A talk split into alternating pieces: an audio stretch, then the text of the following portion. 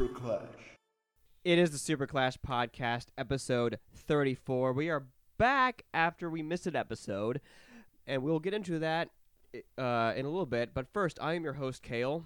Hey, it's Connor again. And the reason why we took a week off is because my ceremony finally happened. Uh, for those who aren't quite in the know, I already got married in October of 2021. And we still decided to have a, I guess you could say, quote, traditional ceremony so family and friends can celebrate with us.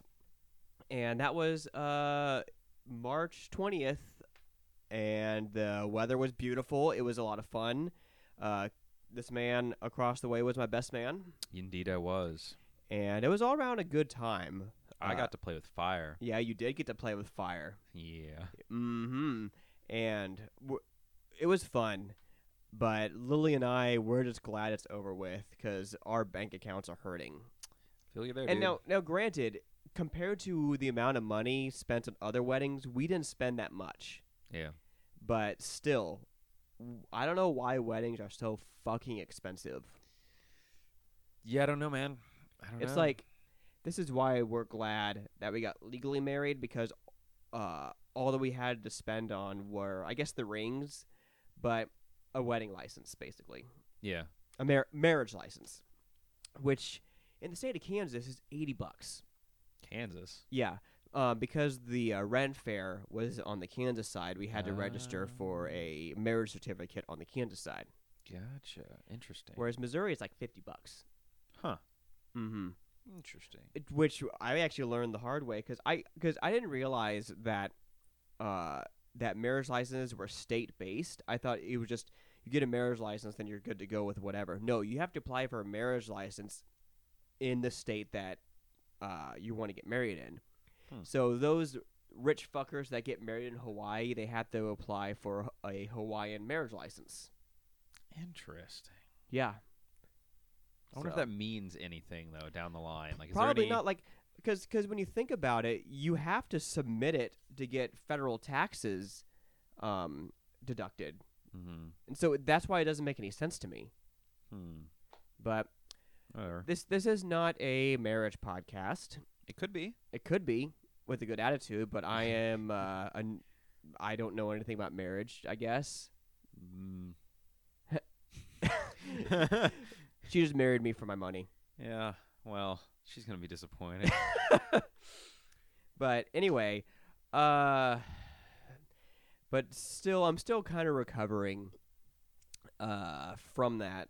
uh, But uh, on the bright side, I did play some games. Uh, we I watched a couple movies. One of them with you. Uh, so I'm gonna go ahead and just dive in with a quick um, update on Elden Ring. Um, I kind of played with a little bit in the multiplayer, not PvP, but I called in some friends to help with the boss, and I had a lot of fun with that. A few more hoops to jump through than previous games. Ah, Maybe you had to be in like somewhat of the same area uh, in order to summon somebody, but uh, my friend Brett had to be in the same area and put his summon sign down for me to um, summon him to fight a boss. Interesting. Um, maybe that was in previous uh, Souls games, but the last game I engaged in the multiplayer was Bloodborne, and all you had to do was like sh- like shoot a, uh, a f- like a gun in order to, to summon somebody. There was no summon sign that sh- that you would um uh, have to click on. How long does the summon last? Uh, the summon will last until the boss of that area is dead.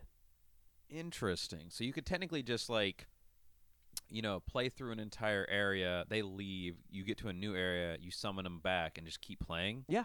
Interesting. Mm-hmm. Exactly. That's that's exactly what it is. And so, and I also, and I'm sorry, this is if I'm explaining this poorly. You know, as I said, I'm still recovering after a week. Um, uh, kind of played with group passwords. So there is uh, multiplayer password and group password. Uh, the multiplayer password is like uh, two players that have the same password. It's a lot easier for you to match with each other. and that's how my friend Brett and I uh, me- met or uh, or uh, uh, uh, played together. Is we had the same password. I just did help 420.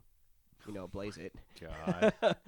um, and he put down a summon sign. No other summon signs popped up except his.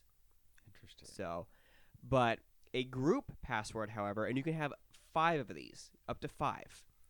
Um, you get benefits by having this group password. Um, if someone defeats a major boss, uh, your runes, the amount of runes you get, increase by five percent, and they Hmm. last for a couple minutes or or or until you, I think, rest at a bonfire. And so I have two of them set. One for a podcast network I'm involved in, or I'm a patron, and another for Body Vidya, his uh, his uh, group. And every, I would say maybe every five minutes or so, one person in that community defeats a major boss, and I get five percent increase in runes, and I've been getting quite a bit because of it. Sweet. So it's it's been kind of been changing how I play the game, and it's been actually making farming a little bit easier. Because right now, um, I did some looking on on the wiki, and the pickaxe actually scales more than like a special weapon with strength. Hmm. And so I've been kind of working towards that to, in order to do more damage because I kind of feel like my longsword that I've been using, which once I modify it has a beast uh, scaling the strength. Just I feel like I've been not I'm not doing as much damage. So I've been kind of playing with that a little bit. So other than that, that's been kind of my Elden Ring experience. That's really the only game I've been playing aside from Kirby. And yeah, that's all I got to say about that. That's all you got to say about that. Yep. That's fair. Because as I said, I'm. Never mind.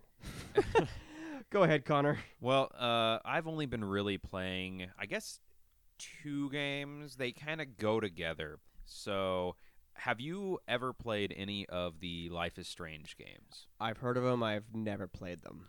So, so far, at least from the ones I've played through, they take place uh, where the main character is typically an adolescent, and there's typically um, some sort of supernatural aspect to it. Um, and then also, you make decisions in the game, dialogue decisions, and actual like choices in the game Mhm. to do certain things, and that changes the outcome of the story. And at the very end of each chapter of the game, it gives you a breakdown of what everybody else chose percentage wise. So it can say, like, oh, only 10% of the people made the choice that you did, or oh, 90% of the people said that, you know, did what you did, right? Interesting. So, S- So it's immediate feedback. yeah. Okay. Yes, correct. And so uh, I played the. I looked actually yesterday. I played the first game back in 2018. So it's been a while. So I won't go into that one because I know I'm going to be really fuzzy on that one. But um, Life is Strange 2 is the one I've been playing. But there was a sort of prologue or prequel game that they released for free Oh, nice. called The Awesome Adventures of Captain Spirit. Um, that one actually, it technically takes place in Chapter 2 of Life is Strange 2, but I'm not going to complicate things. But that's the one I actually have beaten so far. Um, and I've actually gotten to Chapter 3 in Life is Strange 2. But in The Awesome Adventures of Captain Spirit, uh, you play as a, I believe, a nine year old boy who's uh, I guess his mother. It's implied that she was maybe hit by a car, Hmm. um, and then uh, you're just alone with your dad, who it's also implied that he is a kind of a drunk, and he possibly lays his hands on you, Oh God. and so you're playing as this this little boy who he's obsessed with like comic book heroes and he has a bunch of action figures and he dresses up as a superhero and you kind of get to have a little slice of life moment with him where uh you understand his his situation how he desperately wants to have superpowers basically and it kind of ends i don't want to like spoil anything but it ends connecting it to life is strange 2 Hmm. so uh, I'll give like a brief introduction to Life is Strange 2 because, as I said, I'm only on chapter three. There's five chapters. Um, Life is Strange 2 takes place um, with a your main character is a, a teenage boy. He is 16, uh, and he has a younger brother who is also nine. Um, they are the game starts with you preparing to go to a Halloween party. You know, you're getting your, your weed, your your booze, your condoms. You're you're you're ready to do everything like teenagers Yeah, buddy. ready to do. And while you're talking to your childhood friend over over Skype, uh, you hear your brother getting into some kind of altercation outside. And you go out, and there's this teenage boy who's basically laying hands on your little brother. And you can choose how you want to intervene with that. And I chose to punch the dude, as any older teenage brother should do if your little brother's Yeah. getting, you know, Mhm. harassed by a teenager. Exactly. Um, and uh, what ends up happening is you get into this fight and you you push the the bully down, and he, I, I guess he goes unconscious or something. Well, then a cop shows up, and this whole altercation occurs. Um, I don't want to like spoil big things for the story, Uh huh. um, something ends up happening to the cop. It gets pinned on you, and so you take your little brother and you run, and you go on the run through uh, Washington State, and you you try to survive in the wild for a while. You have run-ins with um, the Make America Great crowd.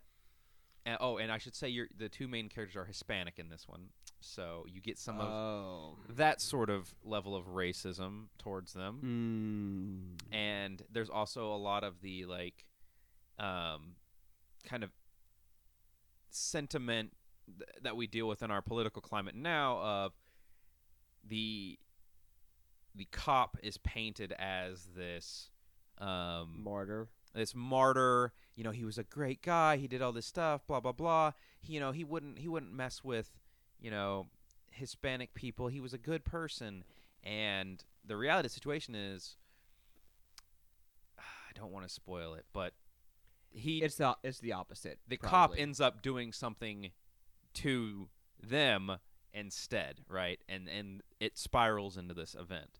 Um, and so you you kind of have to deal with that that political climate in this game a little bit. Um, you end up living on your own with your brother in the cold, and he ends up getting sick. Um, you have to deal with um, the loss of not only one but two loved ones so far throughout the game. Um, and then you end up basically, as far as I've gotten, you end up joining some runaways um, because you went to try to go stay with your. Uh, I say you. I'm talking about the main character, who you're playing as, Mhm. your proxy character. He ends up. Uh, his his grandparents' house ends up getting surrounded by the police when they tried to like go hide out there, and then they end up going on the run again. So that's where I'm at now. It's a very emotional game at times, for sure. Uh, it's very, I still think, relevant, despite the fact that the game came out several years ago. Um, and honestly, I've been thinking about all day. I just want to get back and keep playing it. Nice. It, it draws you in, man. I'm interested too. Maybe if we can pull our wives away from the downstairs TV, we can. Hell yeah, man. Well, we we still need to finish Little Nightmares as well. Ah yes, I really want to. Both of them. Yes, I know. We need to So- play them. Yeah, we just need to pick a time in order to play it. But that sounds really cool. Yeah. So that's so. Let's move on real real quick. Um, before we get into the three movies in a trilogy, uh, Connor and I we watched uh, a couple nights ago The Invisible Man. Oh yeah. Um, this is a movie that I've seen already, and I was really excited to see Connor's reaction of the film. Uh, so go ahead, Connor. Uh, what was your thoughts on this movie? I thought it was a good movie. Um, it I think it defied some expectations I already had about it. I knew very little going into it, which is a good thing. Mm-hmm. And uh, I, I basically my understanding of the premise going in was that it's about this this woman who believes that her husband has found a way to basically be invisible, but also like fuck up her life. Mm-hmm. And that was my only understanding of the film. And I kind of thought it was going to be one of those movies that ends either ambiguously or it ends on kind of a hopeless note. Um, but it definitely didn't end that way. I don't want to spoil the ending for anyone in case there are people out there who still want to watch it, but it's not one of those two things if you're expecting those things. Mm-hmm. Um, I really, really enjoyed this movie, and there were a couple of things I noticed a second time uh, watching this film. One of the uh, major themes of this film is um, gaslighting, Yes. and it's all about uh, basically an abusive relationship, and uh, as well as I guess one of the themes is PTSD from Yeah. being in an abusive relationship. There is a scene where after she leaves, she's afraid to go out of the house. She's staying with a friend. Yeah. And this is not much of a spoiler, but she can't even step outside to go to the mailbox because she's afraid that uh, her boyfriend would find him or fi- or find her Mm-hmm. and she got as there was one scene where she got as far as um the mailbox and there was just a dude jogging and she immediately turned around thinking it was him and ran back in the house Yeah. and so the the whole movie is shot there's there's a lot of negative space camera work in, in this movie to make you feel super uneasy like is he there is he not there Yes. And what's interesting is because one of the themes is PTSD, at least this is my perspective of it, uh, they really do make it look like the main character has gone crazy. Yes. Yes. And like this invisible man that, that, that she claims is there is just a form of her PTSD. Yeah, you can tell as the film progresses too that she appears more and more crazy as she becomes more and more exasperated and Paranoid and, and, and yeah, exactly paranoid and and she just like to everyone around her appears that she's not only crazy but she's possibly lashing out physically. Mhm. She's um d- you know damaging things, you know, she's causing trouble. Yeah, and but it's it's so it's so so good. Um, this is actually part of one of my favorite movies I've seen in the last year, just because I I, I generally like thrillers more than horror. I wouldn't really call this a horror movie. No. It's more of a thriller. Yeah, like more of a psychological with, with some a little bit of sci-fi touch to it. Yeah, just just because like the the boyfriend. This is this is not a spoiler. It's, it's established pretty early on. The boyfriend is like a leader in um, the optics industry, and he basically builds a suit that that renders him um, basically invisible. Yeah. And so, and of course he's he's abusive, he's controlling, and and that's why the main character tries to get away. But sure enough, just like every abusive boyfriend, he finds her and just screws with her. The to where the point the only way this can all stop is if if she goes back to him. I kind of like how without saying too much, the ending is still ambiguous. You never get any admission of guilt Mm-hmm. from uh, the the husband. You you never get any of that. hmm And and I have and I have to say this because this is not a spoiler at all because just because of the title, The Invisible Man, uh, uh, her friends say that he killed himself out of out of like sadness, basically. Yes. When this is not true at all. yeah. And this that's not a spoiler. That's the whole premise of the film. Yes. Is everyone thinks he's dead, but in reality, he's tormenting uh, the main character. Or is he? Mm. A little, little bit of a hint there. You know, is he doing it? That, I mean, that's that's the whole question throughout the entire movie. Is this really happening? Is it really him? And even to the very end, it's not hundred percent clear. Mm-mm. You could still have a little doubt in your mind and be like, you know, maybe he wasn't. You know, Mm-hmm. and that's that's I think what makes it a good movie to actually like discuss, and you know maybe at some point in the future we could do a uh, spoiler cast where we say, all right, Yeah. you know, there's going to be spoilers here. Don't don't listen. Mhm. But it's definitely worth a watch, and I'm glad I did. It's been on my to watch list for a while. So when you proposed it, I was like, yeah, let's watch it. You Mhm. know, So, d- definitely a really great film. One of my favorite films of, of recent years. So, nice. but yeah, The Invisible Man. It's directed by Leigh Whannell, and so I, which I think has done uh, the Conjuring films. Did you do the Conjuring or um, the Saw films? It was one of those. Let's see here. Yeah, I think he did write Saw. Okay, yeah, he did. Yep, he wrote Saw. Oh, and Upgrade. He directed Upgrade as well. That was that was a movie that we were gonna see, but we couldn't find. Yeah. Uh, he directed Aquaman. No.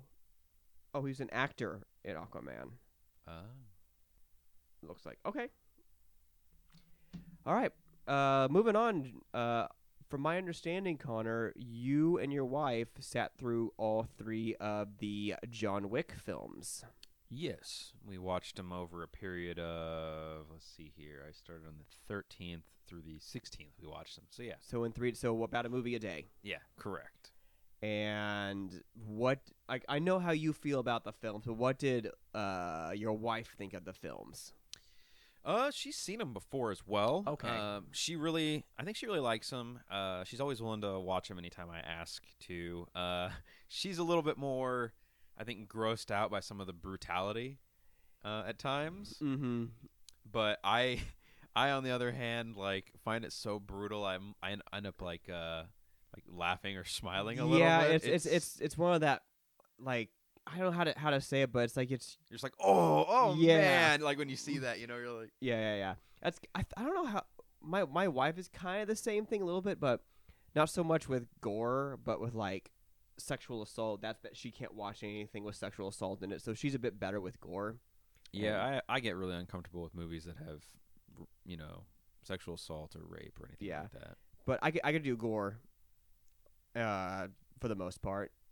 So Yeah, there's there's a lot of that. Um, I feel like they really amped it up by the third film. mm-hmm. Like that scene, you know, where they're they're in the hotel and they can't pierce the body armor, so they just get shotguns and they're just Yeah. like spraying armor shot- piercing shot uh shotgun shells. Oh yeah, and they're just like sticking it up on them and just you know Mhm. point blank range. Well, well, the first shot of, of like one of the one of the bad guys sweeping the area, and it's either John or the other guy hiding behind the corner, literally blows the top half of his head off. And it, yes. in the shot, th- it wasn't. There was no cutaway.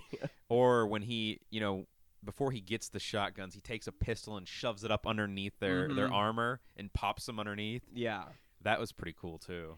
So it's these films are just so much fun, and and honestly, I think it's kind of the new standard of um, action films because bef- really before John Wick, there was a lot of action films which actually can be attributed to the Bourne series.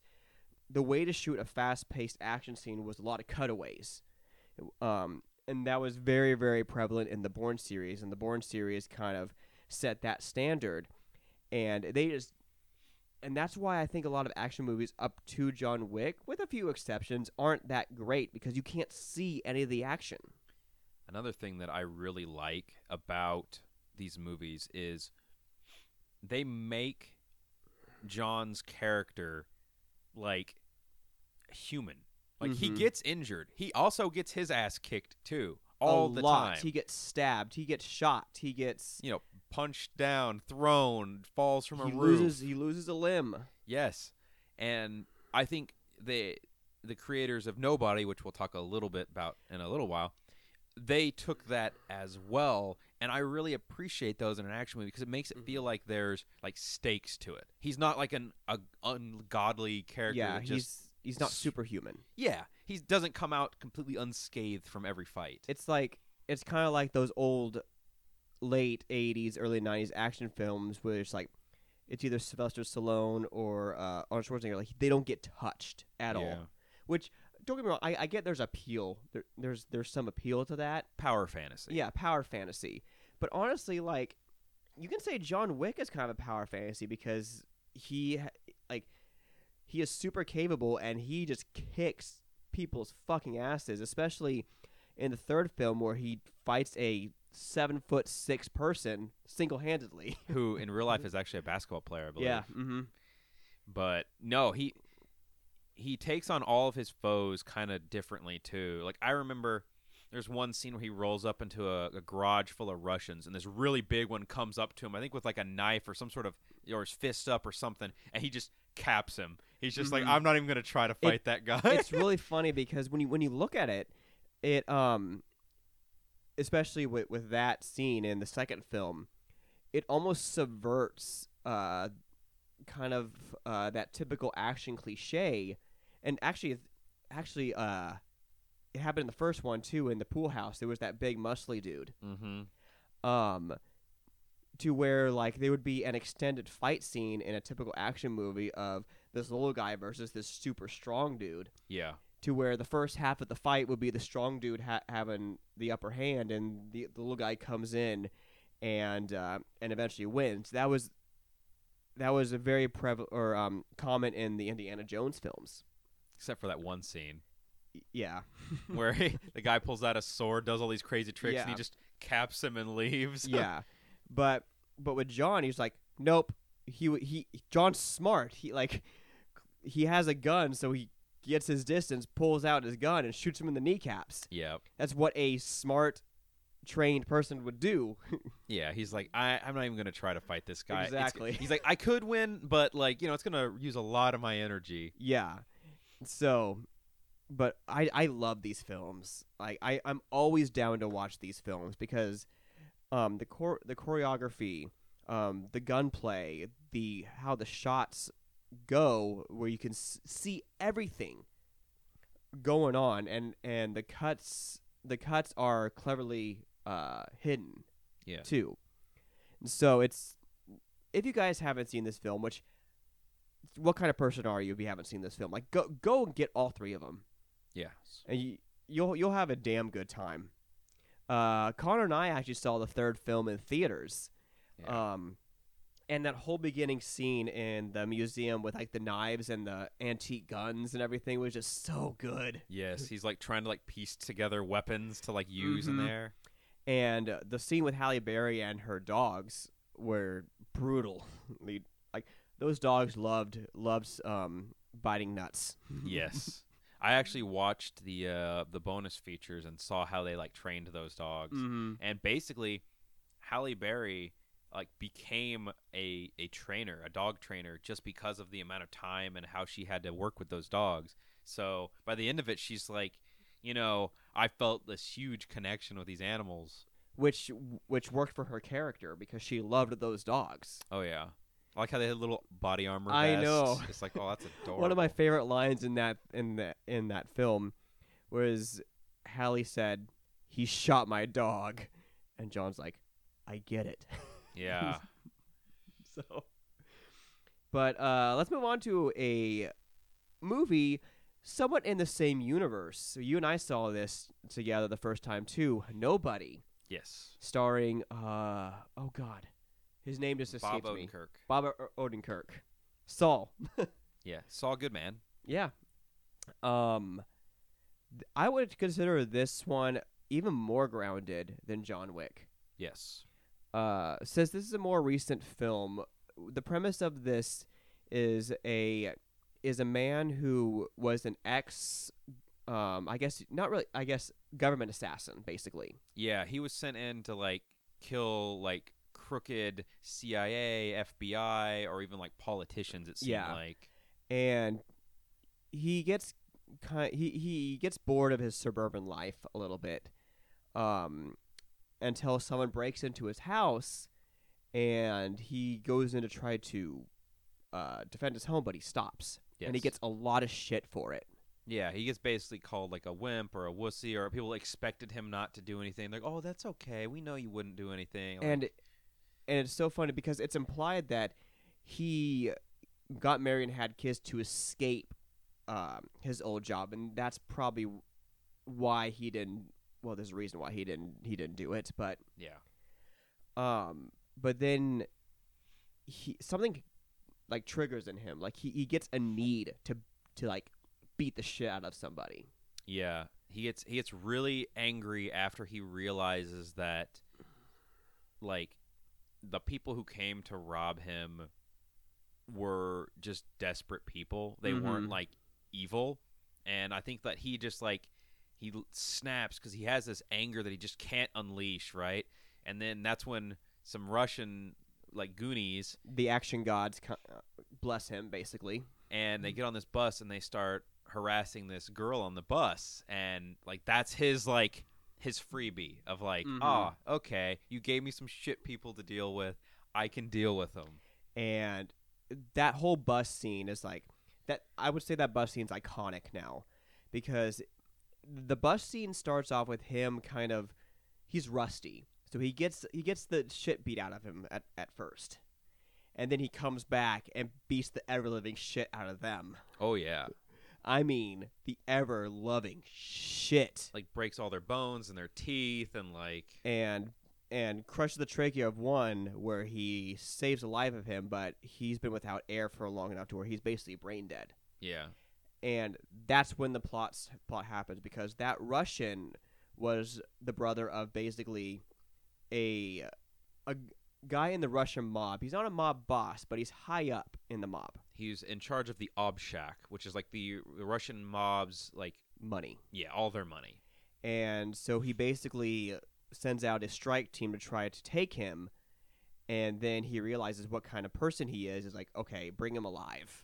yeah So, but great film, great film. Like I, I only talked about maybe the first half of, Yeah. of the film, um, because the second half is is great. It, and honestly, like I feel like just by talking about it this much, you can see why. When I was watching through John Wick one, two, three, I was like, "Well, I got to watch Nobody after, right? Yeah. You know, you, you Mhm. have to. They they're the same DNA. Mm-hmm.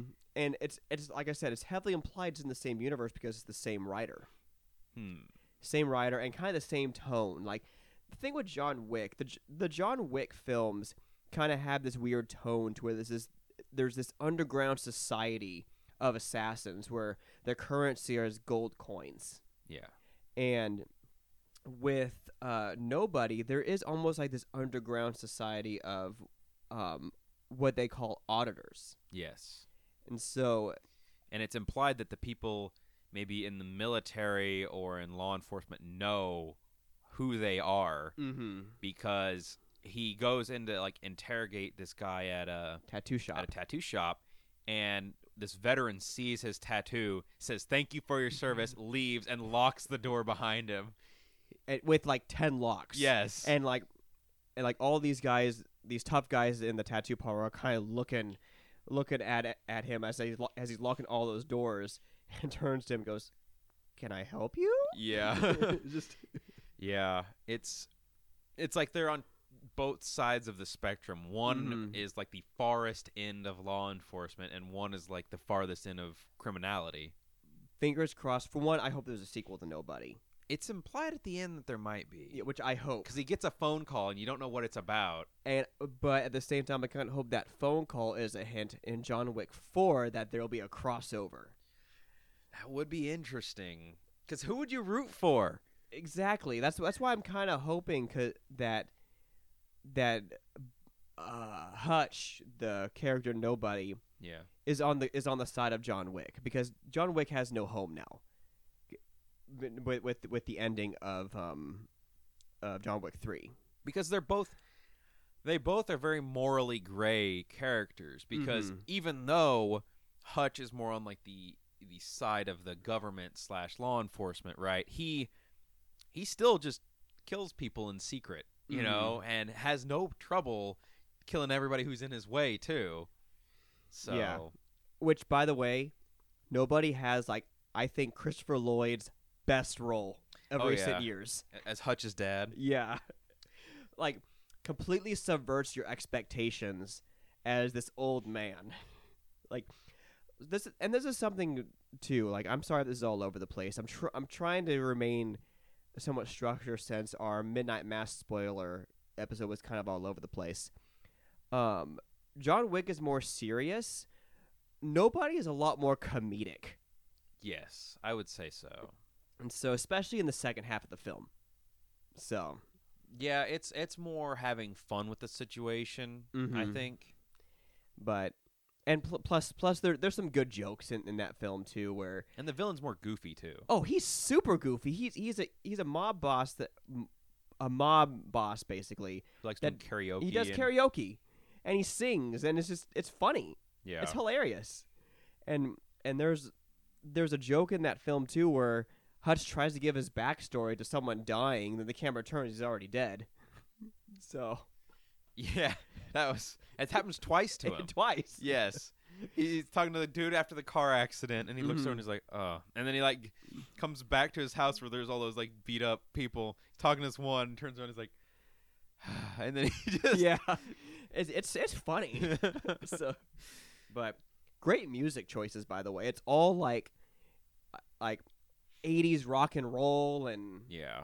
and uh, uh, Louis Armstrong. It's all great music choices. I love too the the choice of cars that they have in both John Wick and in uh, Nobody. They all kind of sort of favor these American muscle cars. And I'm like, Mhm. there's something about just you know this dude racing around in like an old classic car and then just like you know shooting at people and stuff. It's so exciting. yes, great films. Yeah. Love those films. Um, I do have Nobody in 4K Ultra, and because I know the PS5 can play 4K. Yeah. I don't know what the reason is, but Yes, I do know what you're talking about already. the graininess. The graininess. What's the deal with that? It's intentional. It was added in Really? post. I I went out. it was okay. added to what? It was added in post. I uh so Laney and I popped it So in. that- just Nobody, right? just nobody. So Lainey and I were watching it, and she's like, "This film looks really grainy." And we had the 4K disc in, and I was like, "Yeah, that is really weird," because we had just recently watched one, two, and three of John Wick, and so I went on this online thing, and I was looking at, I just searched like, you know, nobody film grainy, and there's a bunch of forums that were talking about how it was a stylistic choice to make it look like an older movie. They recorded it digitally, so there was no grain initially, and then they added film grain over it at the end to make it look like an older film. But why? I mean, I, I bought the 4K film to watch it in the most uh, the most clear it can be. I would agree with you. It's such a weird choice. Like at least at least give us the choice to turn off film grain. I also don't remember it when we watched it the first time. No, no, you're absolutely right. It was not gr- that grainy. That's what makes me question. And we watched it on the 'Cause here's the 4K thing, TV the first the, time. The the Blu-ray is not grainy. the Blu-ray isn't. No. What the hell? Like to to my memory, the Blu-ray looks far less grainy than the 4K disc. Hmm. I don't like that choice. Me neither. I wish there was an option like they put in video games to turn off film grain. Yeah, and honestly, it kind of turned me away from uh 4K because I thought that's how all the 4Ks were going to be. It's like that super grainy. It's like I, I thought it was something with the um the PS5 to where maybe it wasn't reading the disc all the way like a dedicated 4K blue uh, Blu-ray player. Yeah. You want to know the worst part about that is I literally had like a am I losing my mind moment with that because so I tried to stream I- have the digital copy of Nobody. So I tried watching it on I think Vudu first. I hit play and it only had the 1080p version. And I was like that's Hmm. stupid. All right, whatever. I went over to my Movies Anywhere account, which allows you to watch it in 4K. Put it on as soon as I changed it to 4K picture, it played the sound black video. Thought that was weird. Tried it again and did um I did it through I want to say either YouTube or my Amazon account cuz they're all connected. My digital copies are. Same issue. Black screen, audio only. And I got pissed. I said screw it. And then the next day put the 4K disc in in my PlayStation and watched it that way and then saw the grain and I'm like, what the hell is going on with this movie? Wow. So But don't yeah, freak out if you put your disc in and it's grainy. That was an intentional choice, I guess. dumb choice. If anything, if you don't want the graininess, just go just go blue the regular Blu-ray. Hopefully. Yeah. I need to check, double check that I now. I do have Godzilla versus Kong on 4K. I haven't really popped that in yet. I should probably see look at the difference there. that movie looks good. I think. Yeah, which it's a good movie too. Yes, I love that movie. It's it's a good action. Like this is why I love action movies.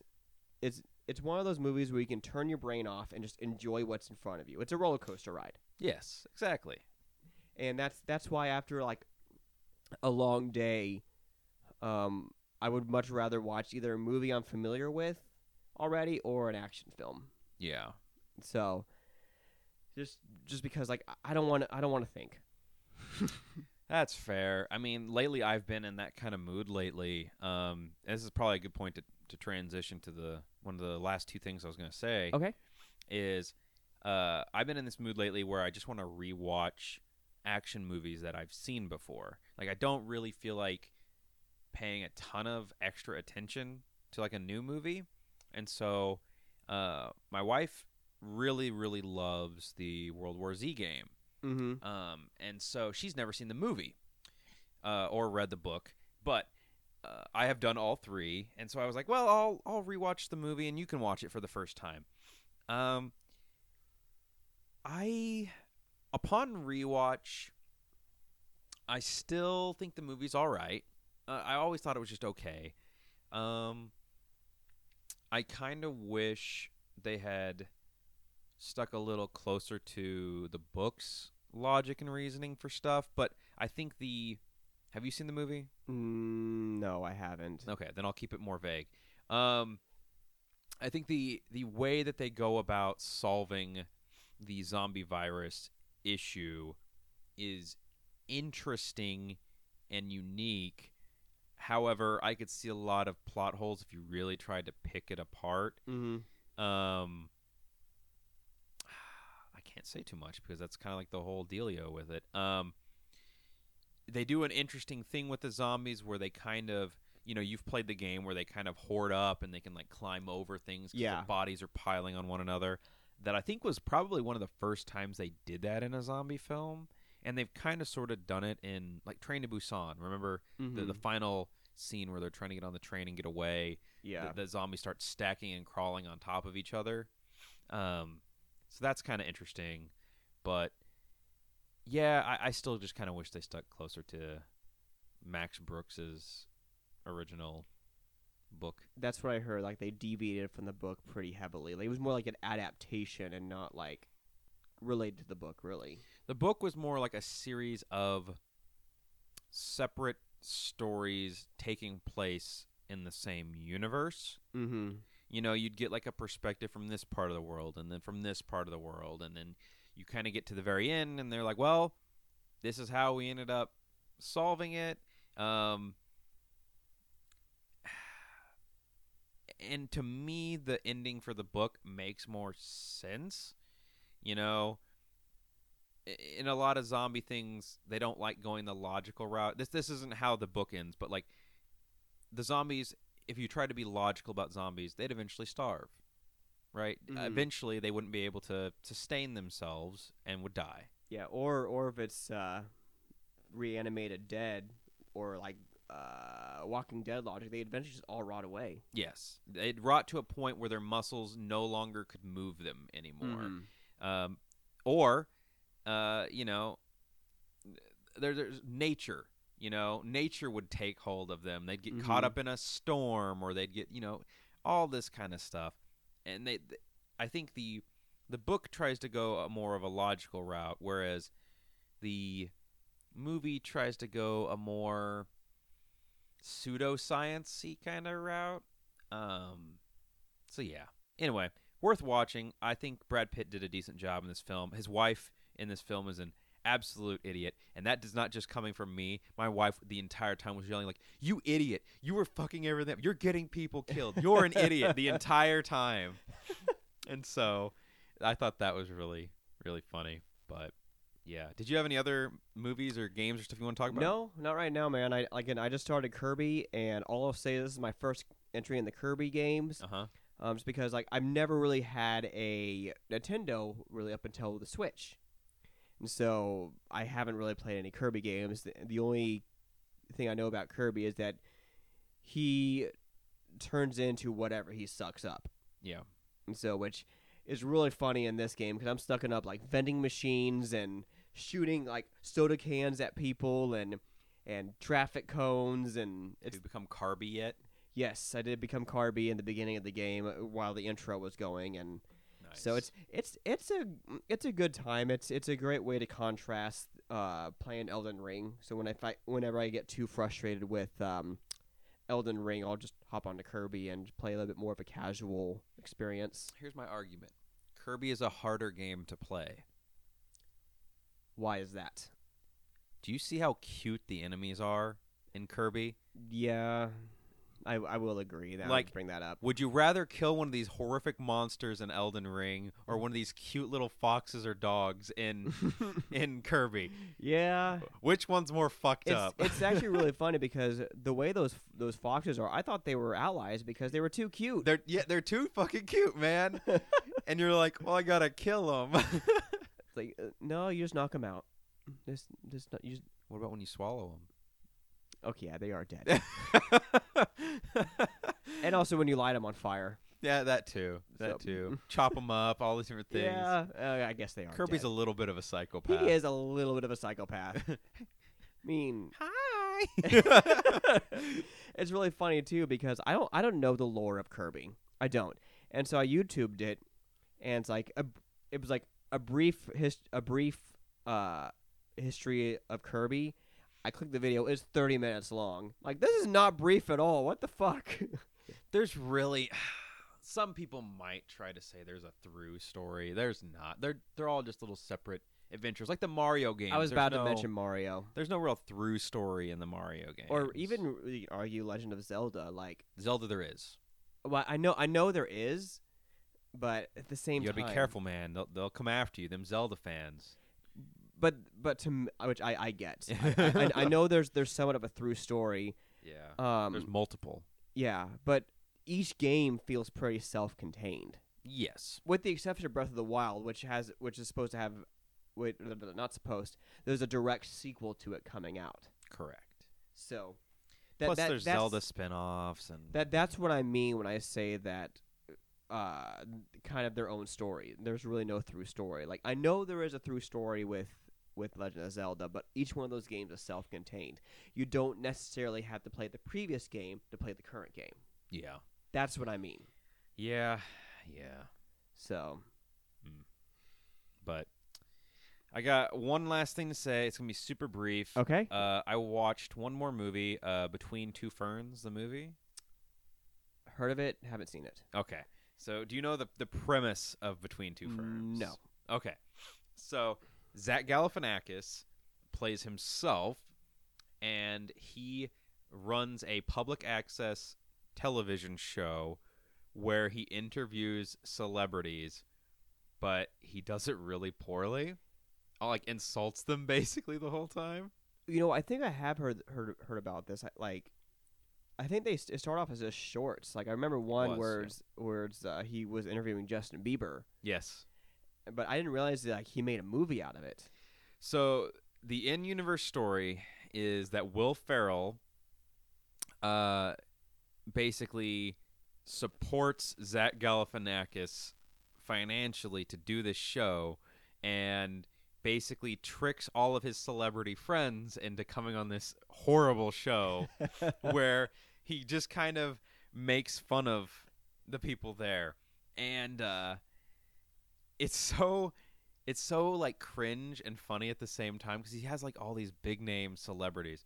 So basically, how it starts is Zach Galifianakis Galifianakis is interviewing uh, Brad Cooper, Bradley Cooper, Mm-hmm. and the studio ends up flooding, and he briefly kills Bradley Cooper, and they end up bringing him back to life. So Bradley Cooper doesn't die in this universe, but as a result, like he no longer has any funding. You know, all of his crew is out of a job, and so Will Ferrell's like, "Listen, you need to make me ten episodes of Between Two Ferns in ten days, and if so, I'll give you your own uh, late night show, basically."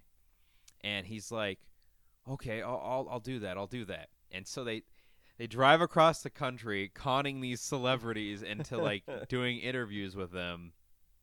And that's kind of like the whole the premise of that story. And it's really funny. Actually, the funniest part of it is the outtakes at the end of these celebrities just like breaking character while they're being insulted. and it, it's it's just really funny. Um it's not really like a movie per se. It's just kind of like the shorts with a Mhm. story trying to hold them together.